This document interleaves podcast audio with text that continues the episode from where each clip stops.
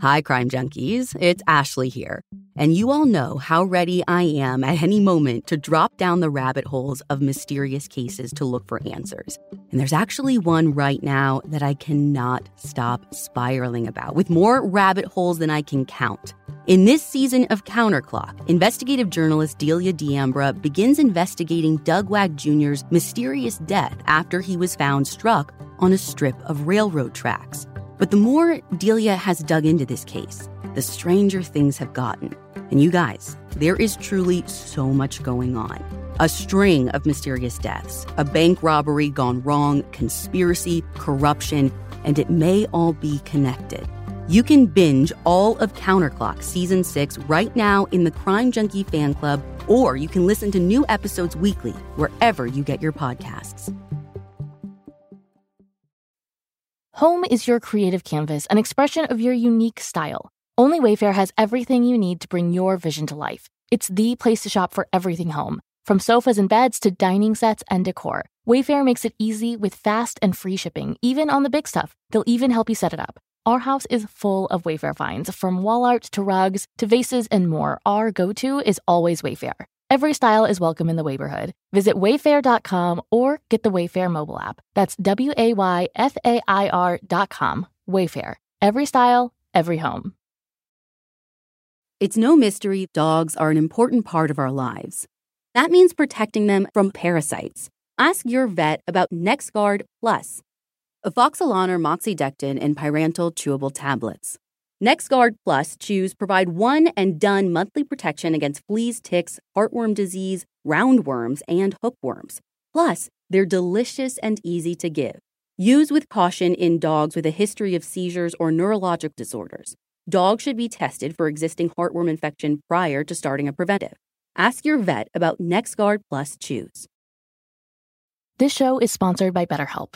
Therapy is a safe space to get things off your chest and work through whatever's weighing you down. If you're thinking of starting therapy, give BetterHelp a try. It's entirely online, designed to be convenient, flexible, and suited to your schedule. Just fill out a brief questionnaire to get matched with a licensed therapist and switch therapists at any time for no additional charge. Get it off your chest with BetterHelp. Visit betterhelp.com slash crimejunkie today to get 10% off your first month. That's betterhelp, H-E-L-P dot com slash crimejunkie. Hi, Crime Junkies. I'm your host, Ashley Flowers. And I'm Britt. And so, obviously, one of the reasons we started doing this show is because we've both been obsessed with true crime since forever. Right. But every once in a while, I come across a story that I kind of think of as like a gateway for new crime junkies. Like the story that just like hooks you and makes you realize like why all of us like bananas true crime people are the way that we are. and that's kind of how this story is today that I want to tell you. A story filled with so many twists and turns and unanswered questions that it just grabs you by the throat and refuses to let go. Because at the heart of it all is a girl who vanished from a place where she should have been safe. This is a living, feeling girl with hopes and dreams and fears, just like the rest of us, who, no matter how much time has passed, still deserves to have her truth told.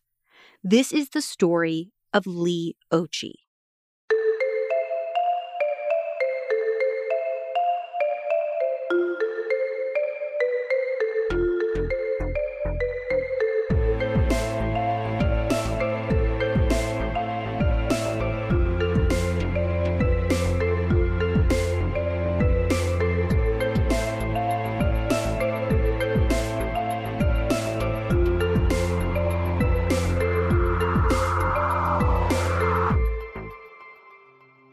In August of 1992, the city of Tupelo in northeastern Mississippi is bracing itself for the worst hurricane as Hurricane Andrew approaches. Uh, this is a total sidebar, but did you know that Tupelo is where Elvis was born? I did not. It does not surprise me that you know that fact, but oh, got it now. Loved Elvis.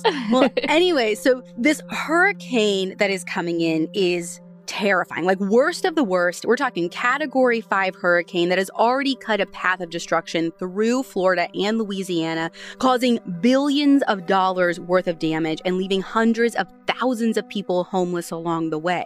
Like, Again, this is a big one. Mm-hmm. Luckily, Andrew is losing force as it makes its way north across Mississippi, and it's actually been downgraded from a hurricane to a tropical storm. But it's still powerful enough to produce super high winds and tons of rain, definitely enough to scare anyone who's afraid of storms. And Lee Occhi is one of those people. Even though she just turned 13 less than a week ago, Lee's still really scared of storms, and a hurricane is like the worst case phobia scenario for her. She's so freaked out by the bad weather that she spends the night of August 26, 1992, in bed with her mom, Vicki. Now, Lee's parents met when they were both in the military, but they've been divorced since she was a toddler. Her dad is stationed in Virginia, and her mom just recently separated from her stepdad, Barney. So it's just Lee and Vicki living in their house now. Lee's a pretty typical girl in a lot of ways. Like she loves horses, much like you did, Britt. Mm-hmm. And she's sort of awkward around her peers. Like I think we probably all were at that age. Also like me. Also very age. much like you, yeah. but everyone says that she's a good kid, you know? Which is why the next day, August 27th, this is a Thursday, Lee is allowed to stay home alone. Vicki gets up to go to work like normal, but Lee is still on summer break. She doesn't start school until Monday. So Vicki decides to let her stay home. She knows that she has plans to go to an open house with her grandparents a little later at the middle school, and then they're going to have like a special dinner at Taco Bell afterwards. So I want to go back to the weather for just a second because I didn't know this. Brett, you might have because, you know, we don't get hurricanes here in Indiana, but I know you've spent a good deal of time in Florida. Mm-hmm. But storms like Andrew actually can cause tornadoes. I mean, I didn't know that, but it kind of makes sense with the strong winds and the pressures moving and everything. Right. So, as if a hurricane or tropical storm isn't enough, after Vicki's been at work for about an hour, she hears about some tornado watches that are now in the area area. So, knowing how Lee feels about storms, she calls home at about 8:30 a.m. to make sure Lee's okay. According to David Lohr's reporting for the Discovery Channel's Criminal Report blog, Vicky's got a special ring pattern worked out with Lee. So basically, like, she'll know if it's her calling. This is way before the days of caller ID. Like, you can't shoot a text, you can't see who's calling. So, right. the program that they had is mom would let the phone ring two times, then hang up, and then call back. And that's like Lee's signal to be like, this is my mom, I gotta pick up this call. But Lee doesn't pick up the phone. The phone keeps ringing and ringing and ringing. Lee still doesn't answer. And none of this is sitting right with Vicki. So she leaves her job and actually drives back home that morning to check up on Lee. But as soon as she pulls into the driveway, alarm bells start going off in her head because the garage door is wide open. And Vicki was 100% sure that she had closed it when she left for work? Well, here's the thing. I don't know that it necessarily matters either way, right? You know, sometimes we all get in our like routine. And I mean, how many times have you like driven home and been like, I can't like tell you? I, I, have no idea how I got here. Yeah, it's like muscle memory. Like you're just kind of in autopilot. Right. But there's something here that makes me think she didn't leave it open the whole time. Because according to Rod Guajardo's reporting in the Daily Journal, she said that the light on that motor mechanism thing is on. So if she'd accidentally left the garage door open when she left for work, that light. Oh, the light would be off. Exactly. Okay. So the door to the house is unlocked, and Vicki goes inside, calling out Lee's name. But her heart drops when she sees blood pooled on the floor and spattered on the hallway walls. She runs through the house, yelling at the top of her lungs for her daughter and checking every place she can think of. I mean, she's opening up closets, yanking blankets back, hoping against hope that she'll find Lee. But it is like she vanished into thin air. And so finally, around 9 a.m., Vicki calls 911 to report Lee missing. Police hurry out to the house right away. And this area, Tupelo, is considered a safe place. And in West Tupelo, where Lee and Vicky live, people don't even lock their doors. Like a child going missing is so shocking that a detective, this man named Bart Aguirre, tells the Open podcast that he's actually interrupted right in the middle of teaching a fingerprinting class so he can be told about what's happened. Like that's how serious everyone is taking this right away. Bart himself is one of the first officers on the scene, and right away, he notices the house isn't messed up and there's no sign of forced entry. Like, those are the things that are sticking out to an investigator.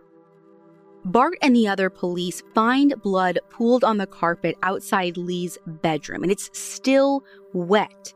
They also find blood spatter and some strands of hair sticking on a door frame. So, Lee had to have hit her head or her head was hit on the door frame somehow or something? Well, yeah, well, that's police's working theory kind of at this point that whatever happened here happened inside the house, and the blood on the door frame basically supports that, right? And I don't know if they're thinking she got like carried. I mean, she could have hit her head when she was walking, when she was being carried, when she's unconscious. Like, mm-hmm. there are so many like unanswered questions, even though they have blood in the house. Now, in the main bathroom, the countertop is smeared with what looks like a pink substance, almost as if someone was trying to do a quick cleanup of yet even more blood. And a pair of scissors stained with what looks like blood are found on top of the refrigerator.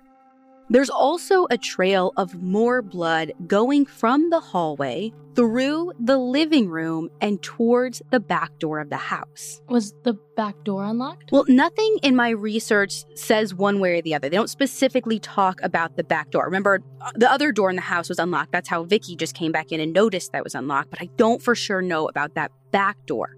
But according to Detective Bart, here's the important piece is Vicky tells police that the doors were locked when she left to go to work.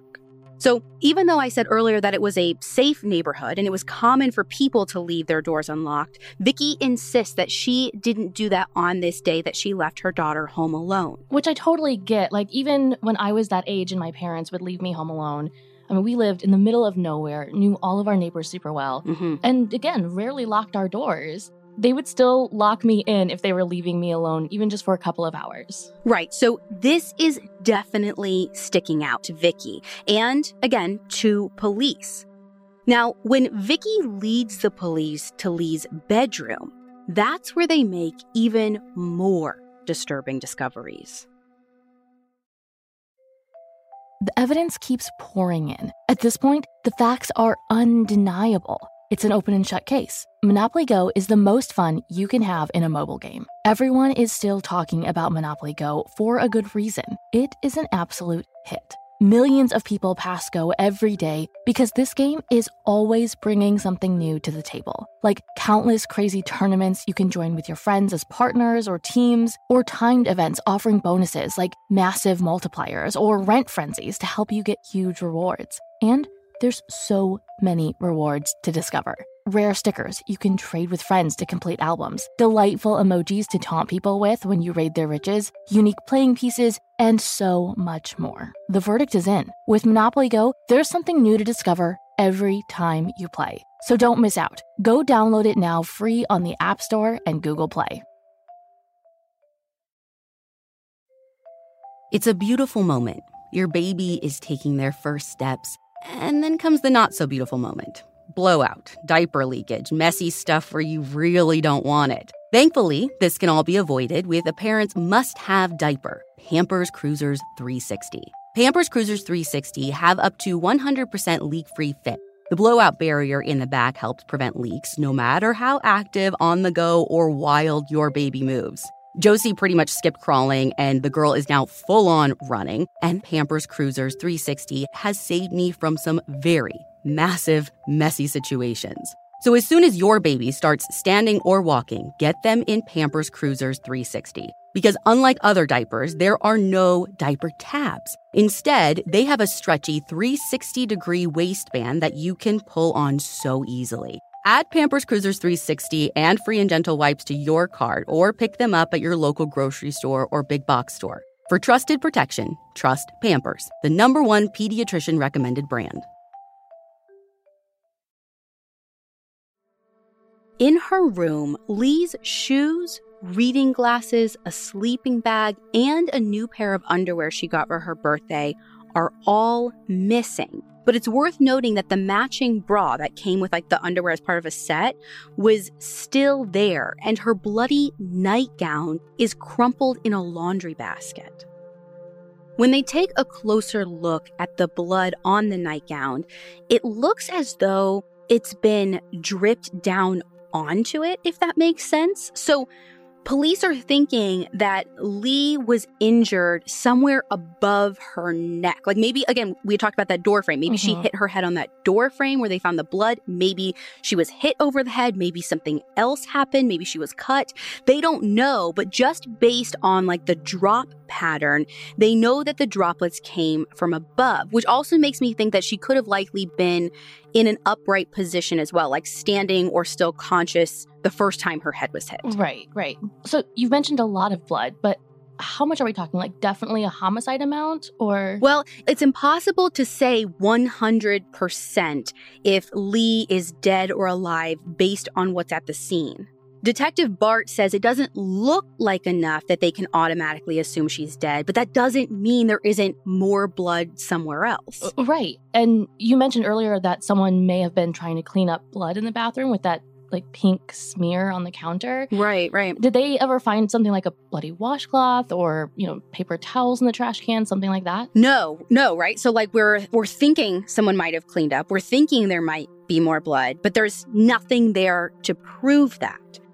Now, at this point, police are operating with this super narrow time frame, which under normal circumstances could be really helpful for tracking Lee and bringing her home safe. Right. But because of Hurricane Andrew, these aren't normal circumstances. And right from the very beginning, the weather is a big obstacle in this case.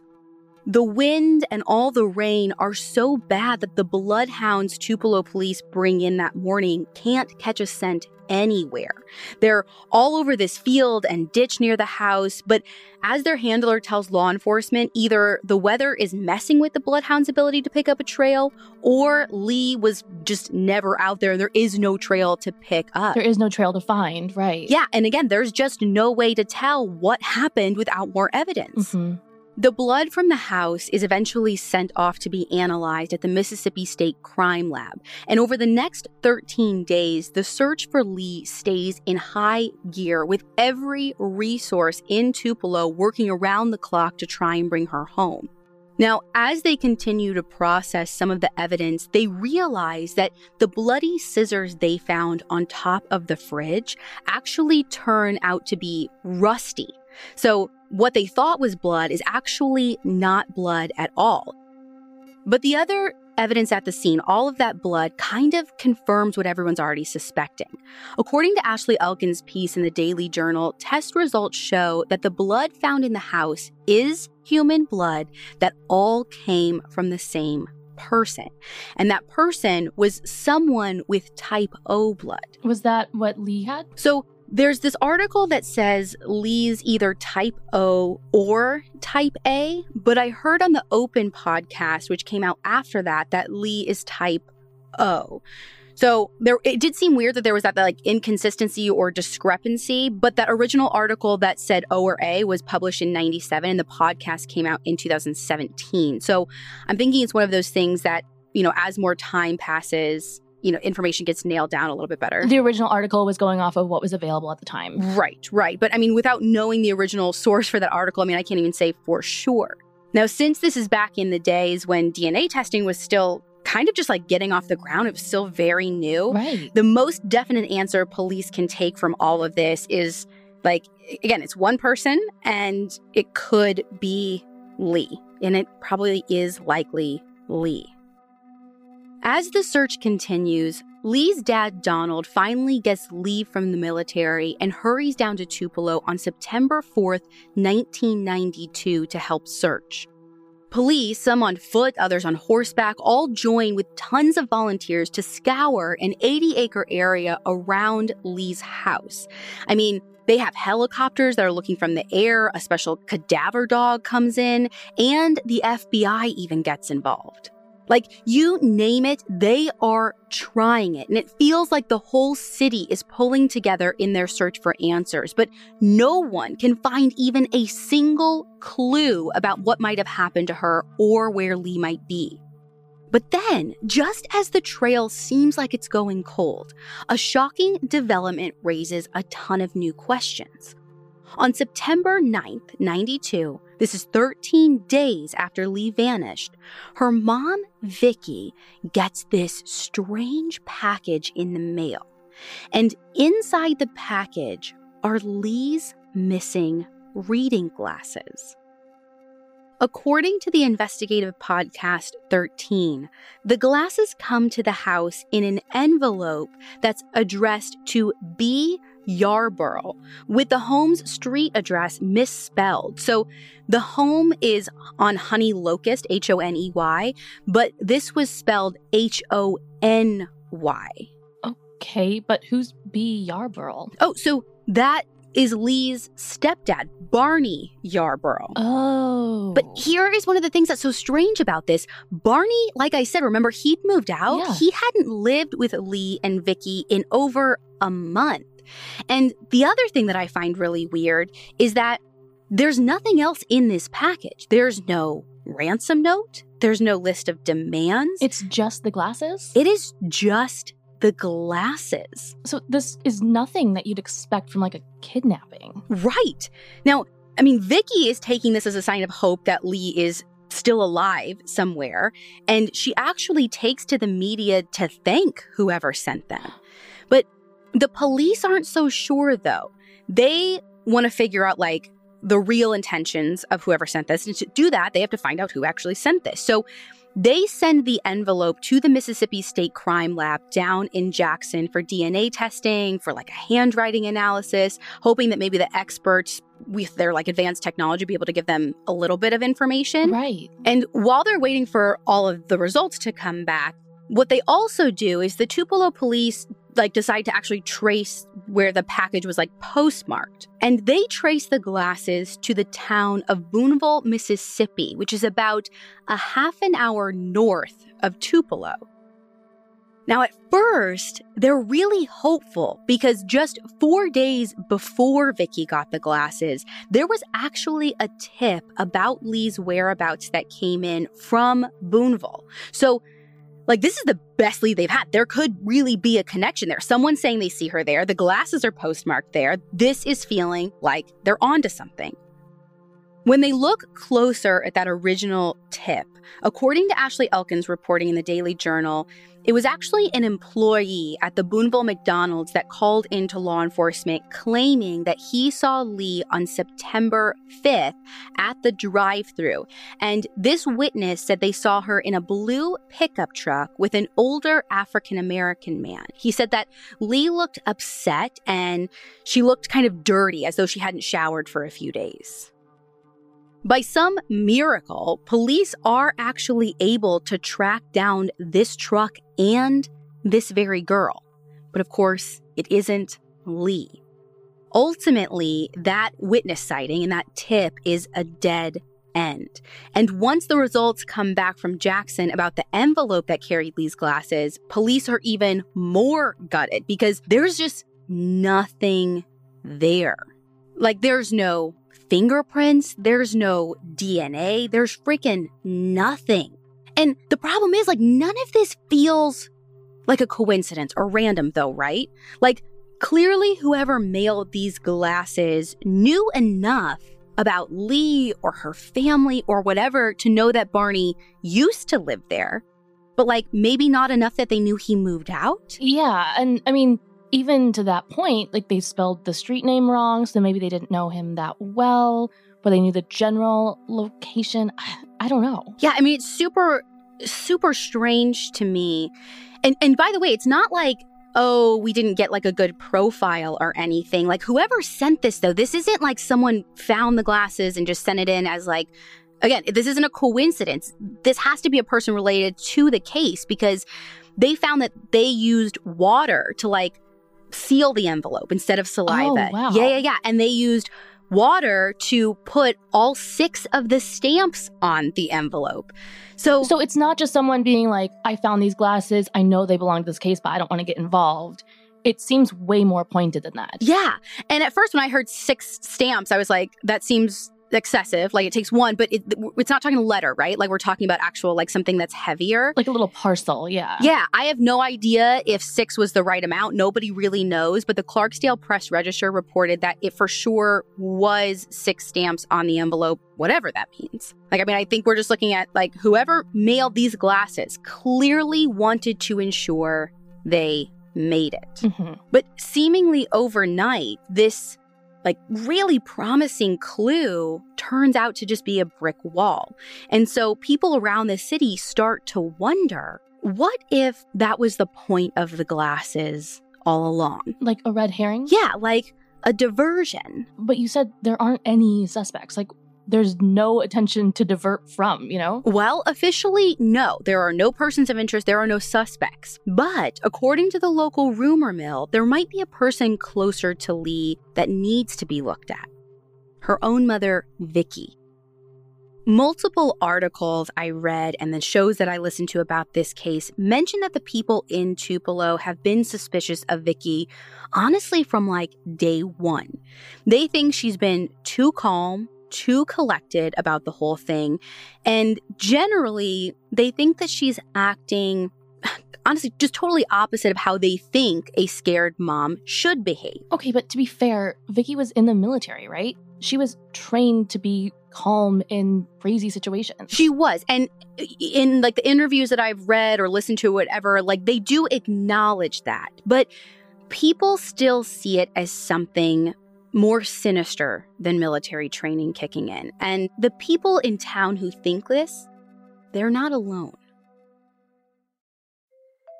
There's nothing better than getting away with the family for a much needed break. And when it comes to travel, every family has a happy place, whether it's a five star resort with a kids club or an all inclusive spot by the beach. Wherever your happy place is, Priceline wants to help get you and your family there more often. And thanks to Priceline's family friendly options, you can save up to 60% on family friendly hotels. You can even sort by room type, amenities like pools, and get access to deals you can't find anywhere else. With Priceline, you never have to miss a trip. Don't let prices get in the way of that family trip you've got your eye on. Priceline truly has deals you can't find anywhere else. I have used Priceline for a long time now for personal trips, for just trips for our family, even group trips. Like every year, my husband and his siblings plan a big trip where we all go somewhere together, and we live literally all over the continent. So I love having Priceline in my back pocket to make sure we all get everything we want out of our family reunion trip, especially when it comes to where we're all staying. So download the Priceline app today and save up to 60% off family friendly hotels and go to your happy price with Priceline. Spring is the best time for us to start a new workout routine. It's our yearly collective warm up. Peloton is here for everyone's yearly warm up. Peloton accommodates your schedule with a variety of class lengths to choose from. Even if you only have five minutes, there's classes to get you moving your body. Peloton has a range of class types fit for every goal and mood. If you can't run, take a walking class. Need some grounding? Try yoga. If you want to level up, go for their Pilates or HIIT workout. Move at your own pace. Peloton makes the process easier with personalized recommendations and guided programs that take the guesswork out of working out. Whether you prefer to run outdoors, row or ride at home, or strength train at the gym, Peloton has everything you need to get where you're going. Get a head start on summer with Peloton at onepeloton.com.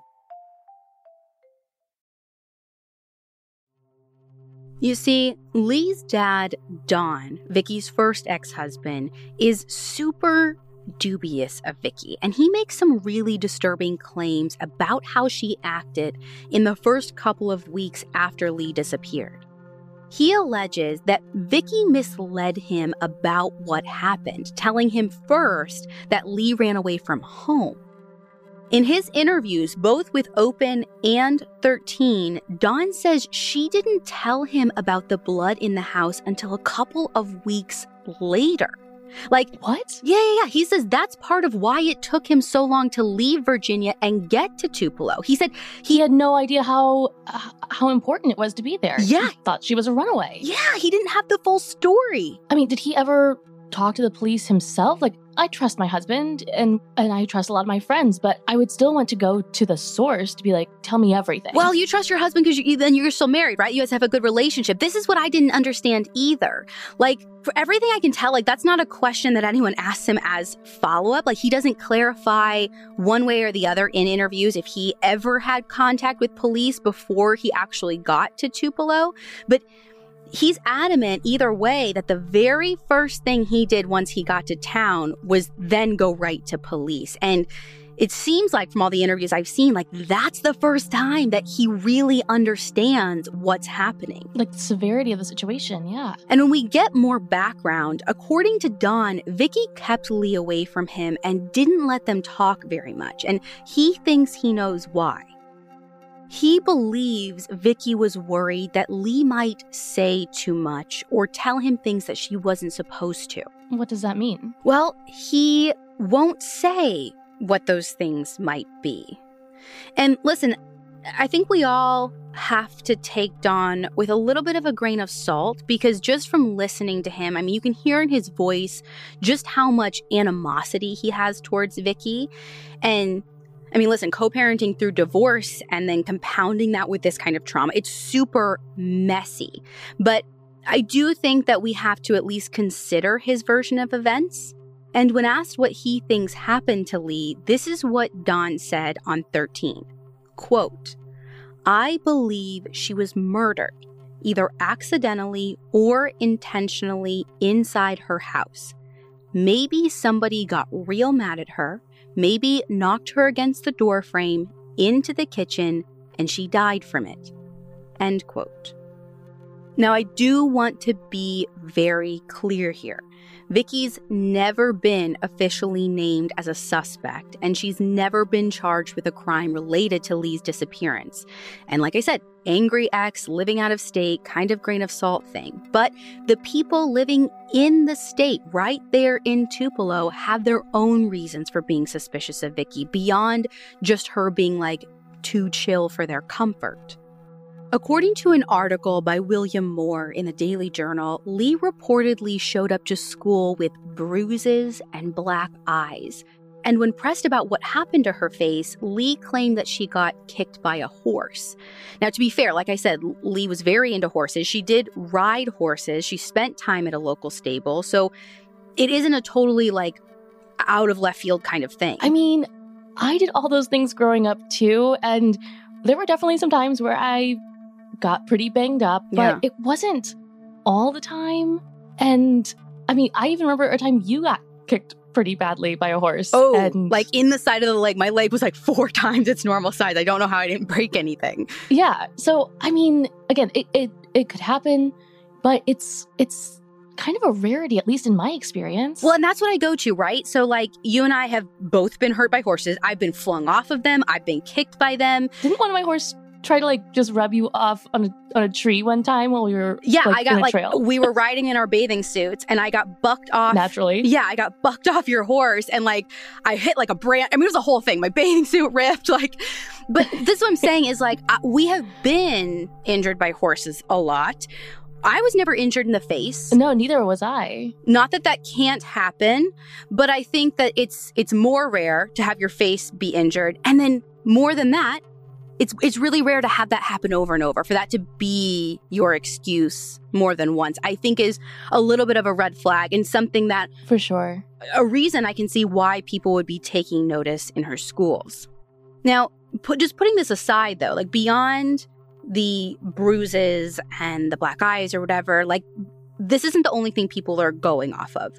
Multiple people interviewed by both Jason Lee Usry and Emma Kent for their shows all shared some pretty disturbing, not anecdotes, but things that they claim to have heard about Lee in her home life, mixed with things that they'd seen themselves that impacted like how they thought of Lee's home life, what they thought of Lee's home life. Mm-hmm. And we can start with people further away from her. And as we get closer, honestly, the allegations only get darker. Like, for example, teachers at Lee's school describe Vicky as being like a pretty strict disciplinarian who maybe doled out spankings beyond what some might consider normal or acceptable. Some of Lee's neighbors mentioned she was afraid of her mom and her stepdad, and that Barney locked her out of the house as punishment one day.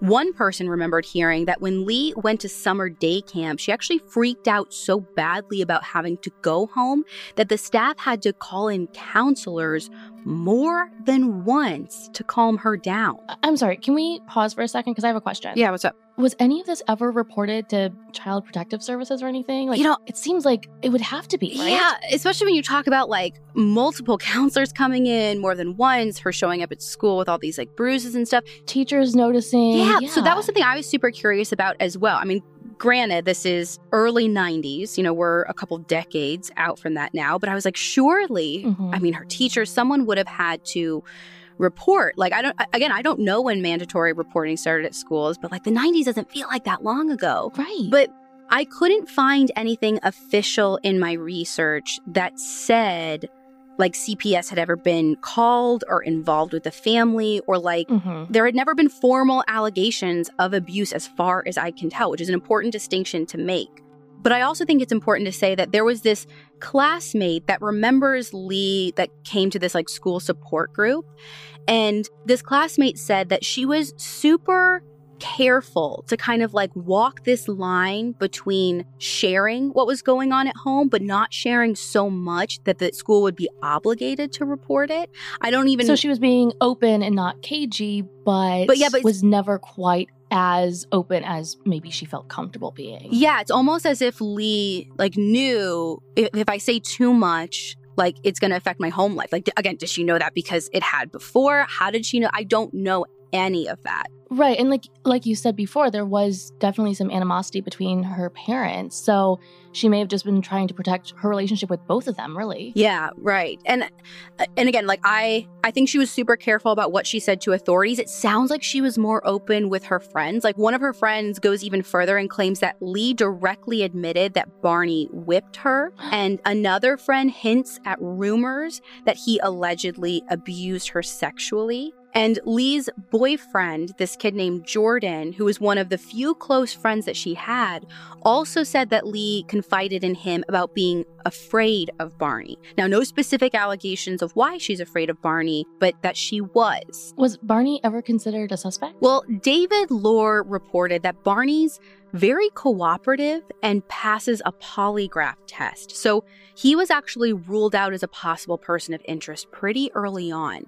Now, Barney's actually been deceased for many years, but like Vicky, he was never charged with a crime, never declared like an official person of interest in the case. Mhm. So, with these rumors kind of swirling all over town and pressure mounting to find answers about where Lee might be, the Tupelo police do start to look at Vicky a little bit differently. Like they're hearing everything in town as well.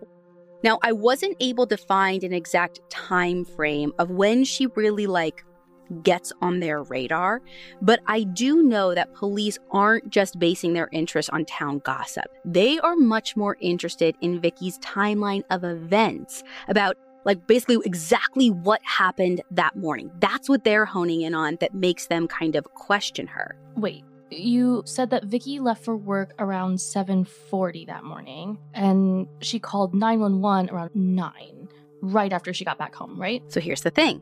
Vicky tells police a couple of different versions about what she did that morning. Oh no. Yeah, my research doesn't clarify what she tells police first, but I can tell you that at some point she tells them, yes, I did call 911 as soon as I got home.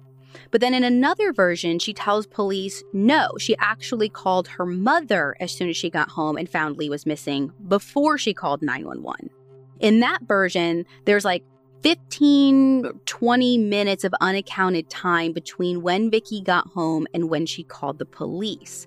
And obviously, there's like uh, no one else who can corroborate her story. And, you know, one of the biggest things police are looking at when they're starting to get these inconsistent stories is they're not even 100% sure that Lee was alive when Vicky left for work that morning. Like, the, at, up till this point, they've had to take Vicky's word for everything. But now that they're starting to question Vicky, they're kind of wondering, like, well, we don't know what we can believe because there's no one to corroborate that Lee was alive that morning. Right. You almost have to take the time frame that you originally had and go back.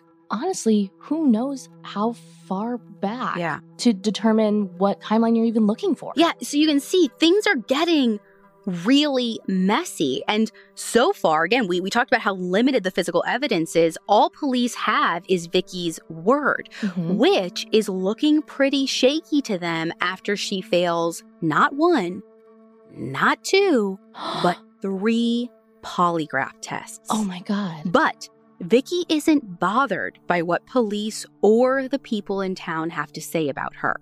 She not only maintains her innocence, but she also has a theory of her own about what could have really happened that morning. Have you ever had a feeling that someone wasn't being fully truthful with you? When you need to do a gut check because you're pretty sure something isn't adding up about someone's past, you should turn to Truthfinder. Whether it's a creepy neighbor or a random phone number that keeps calling you, Truthfinder has you covered. You can search for people by phone number, address, name, email, and more. Truthfinder can be especially helpful for running confidential background checks on anyone you're planning to meet from online dating apps. If you're on a dating app, you need to be on Truthfinder too. Truthfinder helps you identify potential threats so you can avoid them and protect yourself. Millions of people use Truthfinder to find out about people in their communities. If you've got questions about someone, you need to try Truthfinder. And if you're me, you always have questions about people. Truthfinder has helped me access useful, helpful information about the people I'm in contact with that are all my family, especially my kids. Truthfinder has made it simple to be cautious about the people we surround ourselves with. And the peace of mind it's given me is so incredible. Go to truthfinder.com slash crime junkie for a special crime junkie offer. That's truthfinder.com slash crime junkie to access your special offer today. Buying jewelry is kind of like a dream scenario, whether you're buying for yourself or even buying it for someone else. But the actual shopping process can be a bit overwhelming, and you don't want to feel unsure about such a serious purchase. You want to make sure you're getting a piece that you really love. Well, take it from me. Every piece I've ever bought or been given from Blue Nile is top quality. There is no difference in what I get from Blue Nile versus what I get from a jewelry store at a brick and mortar downtown here in Indy. Well, that is except the price. Blue Nile offers thousands of independently graded diamonds and fine jewelry at prices significantly below traditional retail. And you can feel great about adding to your cart because Blue Nile also offers 30 day returns and a diamond price match guarantee. Experience the ease and convenience of shopping at Blue Nile, the original online jeweler. Go to BlueNile.com today. That's BlueNile.com. Vicky is convinced that a man named Oscar Kearns, who a lot of people know as Mike, might have something to do with Lee's disappearance.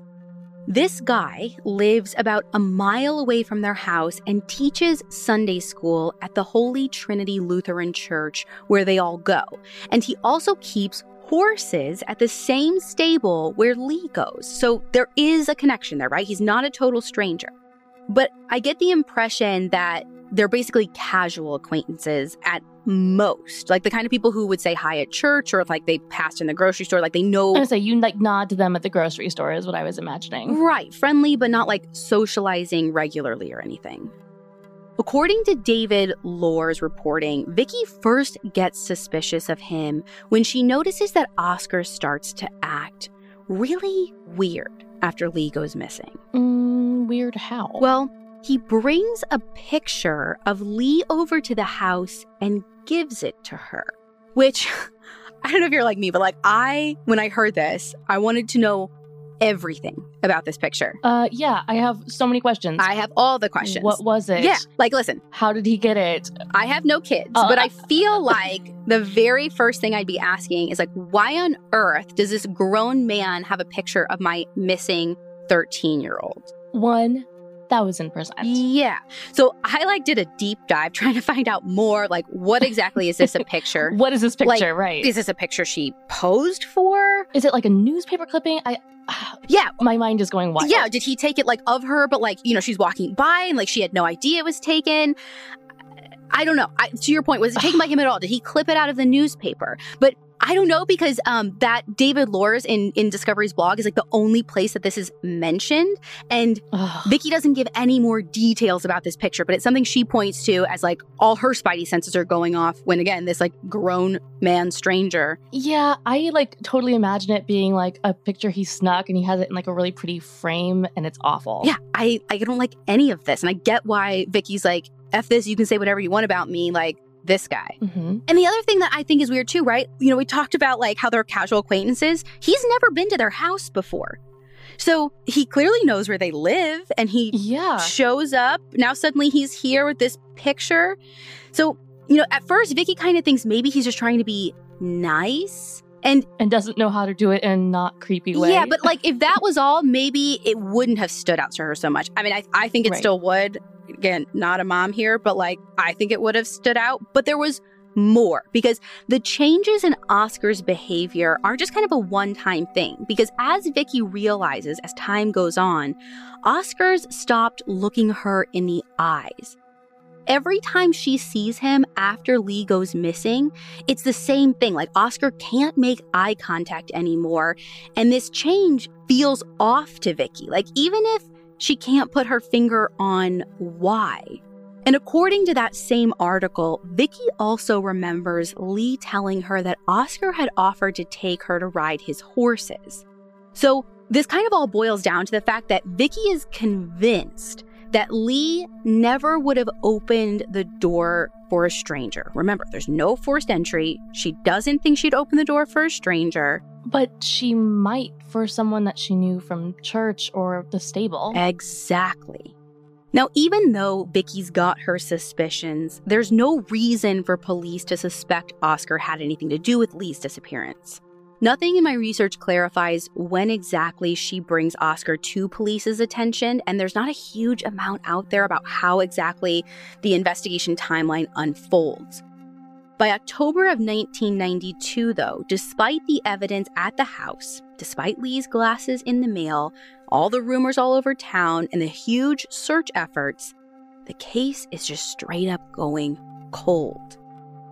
A long, miserable holiday season passes, and the cloud of Lee's disappearance hangs over Tupelo.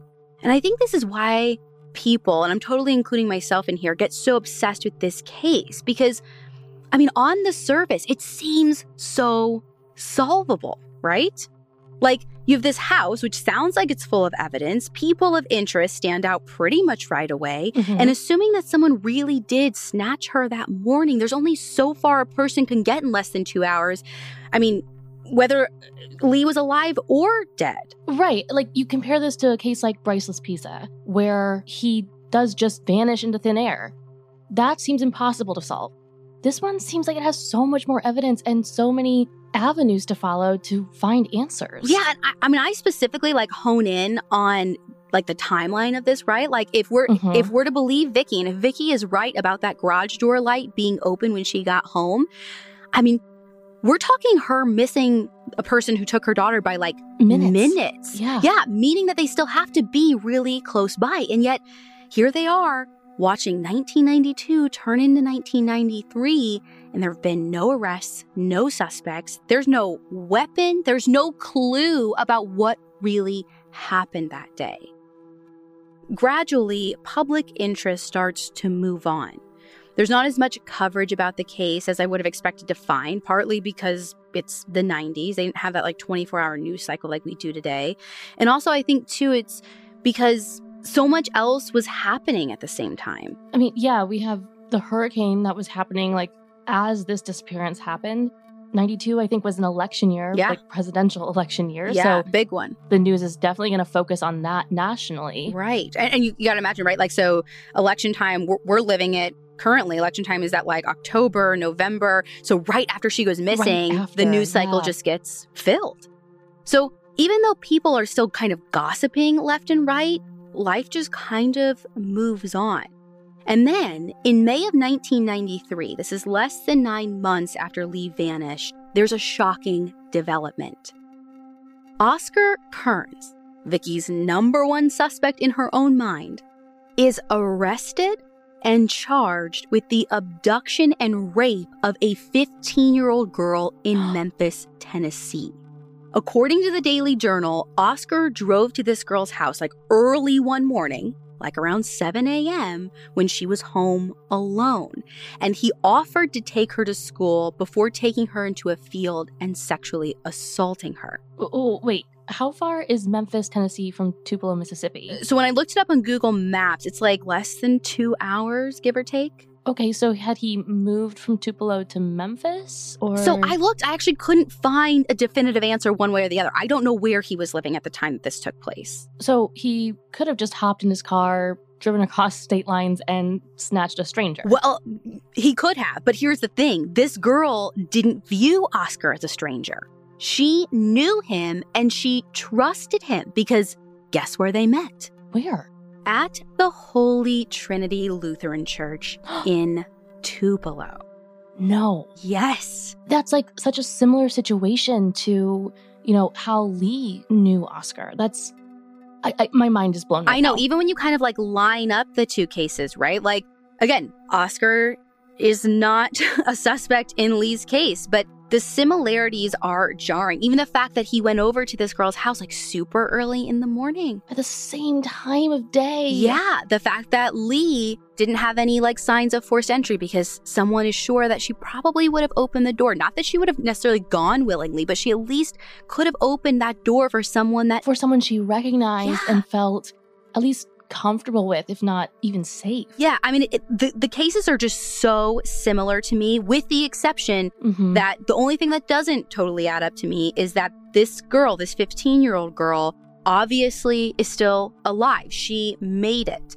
Whereas Lee had happened before, you know, often we talk about predators like escalating. escalating, right? That's not always the case. I think that's something that we like, get in our heads from like watching too much Netflix or CSI or whatever. That's not always the case. And it could have very well been that, again, it's not the actual act of murder is what he's going for. It is this sexual act, but maybe something, if this was him, maybe something in the sexual act went wrong in Lee's case and things got terribly out of control. and he had to do something worse. I don't know. I don't know. But I mean, you can see suddenly to everyone, Vicky's theory now doesn't seem so far fetched anymore, right? Right. News of Oscar's arrest shocks the community. People from the church who knew him are kind of going over every single memory of him, wondering how the heck they could have missed a predator so close to home. Oh yeah. And more and more little interactions that seemed innocent at the time take on sinister new angles.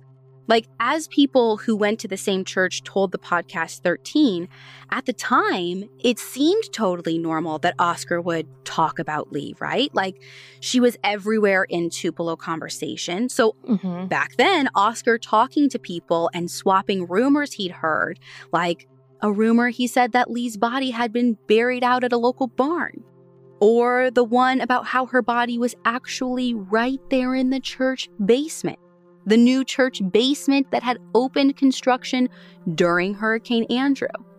Like, all of this is starting to set off alarm bells later.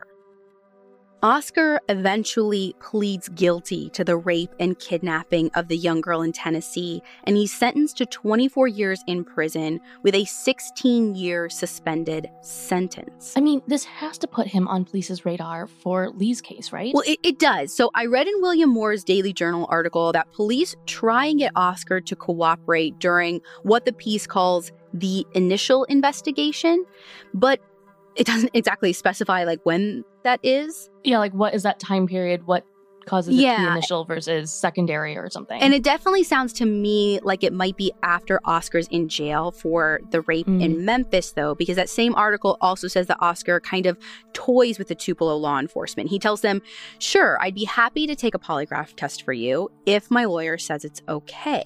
And as you can imagine, his lawyer's like, Yeah, that's not happening. yeah.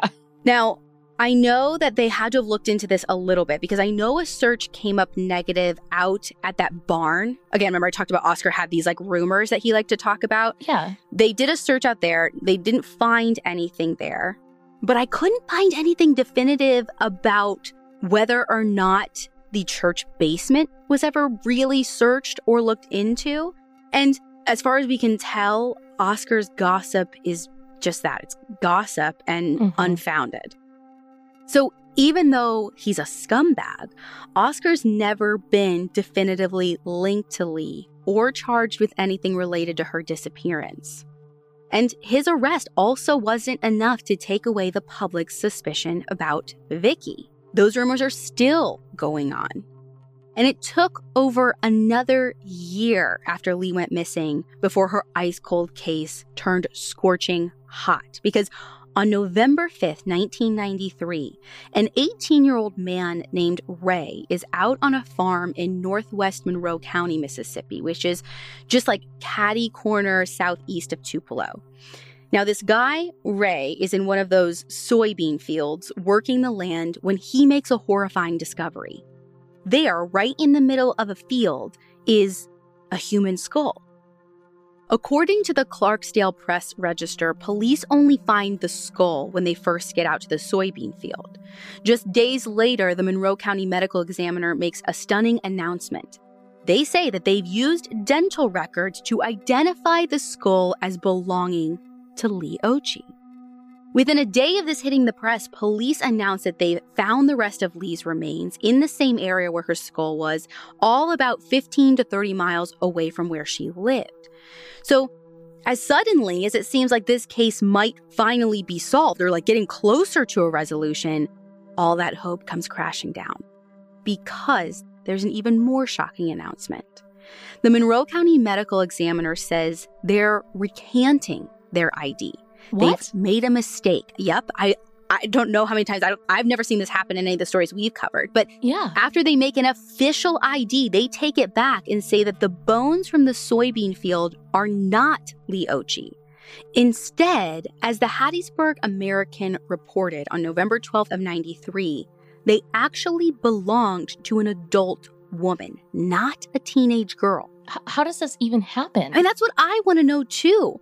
And according to that same Hattiesburg American piece I just mentioned, the medical examiner says that a lot of the teeth were actually missing from the skull, which I guess. Li- so it wasn't like a complete comparison. yeah, so it limited what they could learn from dental records. But like they wouldn't go into any more detail about how exactly the office realized they were wrong, how they got to be so wrong. Like, because just like you, I'm like, how does this happen? How can we make sure this never happens again? Exactly. And, and how does Vicky react to this? Well, according to 13, she's really upset. The former Tupelo chief of police is actually one of the people who has to break the bad news to Vicky and her parents about the bogus ID. And Hmm. he sees her reaction as being right along with the lines of what he'd expect from a grieving parent, saying that she was, quote, quite a bit of emotion, end quote. Now, it's impossible to say if Vicky's reaction actually changes any minds around the town about whether or not, you know, people think she's guilty. In December of 93, the bones from the soybean field are properly identified as belonging to a 27 year old woman named Pollyanna Sue Keith, who'd been missing since March of 93. Now that it is officially not Lee, once again, her case goes cold. But it is still open, and the mystery of her disappearance still haunts the Tupelo police. Oscar Kearns got out of prison in 97 only to go back less than two years later in 99 on a 20 year sentence after being convicted of another rape and kidnap. oh my God. Yeah, clearly this guy has a pattern. He was due to be released last year, but I couldn't find 100% for sure if he's out or if he's still incarcerated. Over the years, the physical evidence from Lee's house has been re examined with better technology. The blood from the crime scene, they like use DNA, it is definitely hers. And according to another one of William Moore's articles in the Daily Journal, in 2014, police work with the FBI to develop a comprehensive DNA profile for Lee, and they get it to the missing person section of CODIS. A year later, in 2015, a team of cadaver dogs searches a drainage ditch near Lee's house that happened to be under construction during Hurricane Andrew. But despite a few areas kind of cropping up as points of interest and some digging, the search again just comes up empty. To this day, Lee Occhi is considered a missing person in Tupelo, Mississippi. Her father, Don, believes she's dead, but her mother, Vicky, still holds out hope that somehow, somewhere, in the face of overwhelming odds, Lee might still be alive. Either way, they deserve to know the truth. And above all, Lee deserves justice. If you have any information about the disappearance of Lee Occhi, please call the Tupelo Police Department at 662 841 6491 or Crime Stoppers of Northeast Mississippi at 1 800 773 8477.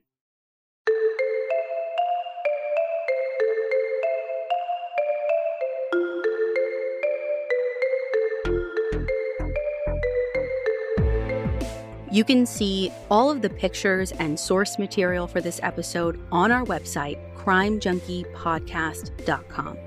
And be sure to check us out on Instagram at Crime Junkie Podcast. We'll be back next week with a brand new episode.